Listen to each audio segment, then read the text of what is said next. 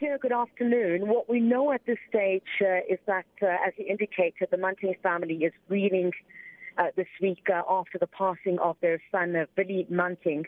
He had been on home-based care on a ventilator um, in Vereeniging um, for quite some time now. And uh, what we're hearing from the family as well as community leaders is that after an unscheduled power out Saturday, he then struggles to breathe, and the family had tried uh, basically uh, to resuscitate him, uh, but uh, that had basically failed. The paramedics had been called, an ambulance had taken him. He was declared uh, brain dead at a later stage and then uh, subsequently passed away on a Tuesday. What the community and the family is saying at this stage is that they're blaming Uh, what they said was this uh, unscheduled power outage. You recall on Saturday, the country had been on stage uh, four of load shedding. Just before, of course, uh, the stage uh, six that has currently uh, gripped the country at this particular stage. And uh, in speaking to community leaders as well as the family today, uh, in fact, uh, a little bit earlier on uh, for our television networks, I did an interview with the community leader because uh, the fiancé of Billy as well as his mother were completely beside themselves. Uh, they kept on asking me, what is this interview going to change? It is uh, such, in such a chaotic state at this stage that we don't know what uh, to do as a family anymore. Then they designated Tersha Venter, who I spoke to uh, on television just moments later. Uh, she was also beside herself, saying that uh, their area has often experienced uh, large uh, power uh, interruptions. Uh, this was not the first time. And uh, she says that uh, this was unscheduled because uh, because of Billy's condition, uh, usually the family would then know that there'd be a power outage at a certain time and put the necessary health measures in place to ensure that he continues breathing.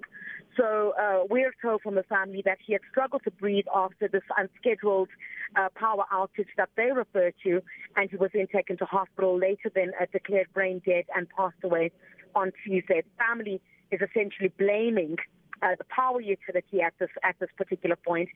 And, uh, you know, from where we're sitting and uh, the widespread coverage, Sakina, that we've been giving to these massive blackouts, uh, if this is then the case, it certainly points to uh, the cost of what uh, uh, load shedding has been for these families, because this family says it has cost them the life of their loved one. Chriselda, I know um, the family obviously still trying to come to terms uh, with uh, their loved ones uh, passing. Is there any talk at this point of litigation? Not yet, Sakina.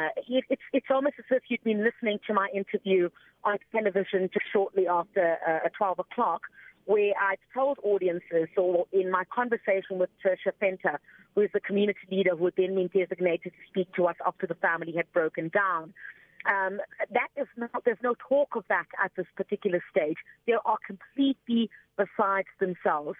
When we walked into uh, the house uh, where uh, uh, the electricity at where Billy had been staying, you know, his fiancée, uh, understandably extremely emotional. She had been, I'm not sure if screaming is the right word to use. Uh, she'd basically been shouting, asking me, uh, even if she went on air, what is it going to change? Uh, she says, the level of incompetence has now cost me my fiancé. She was absolutely beside herself. And at this stage, I do not think there's even talk at all of uh, what the next course of action will be, because Billy has not yet even been laid to rest. I do understand that he will be laid to rest on Monday uh, with the sense of emotion that the family is going through at this particular stage.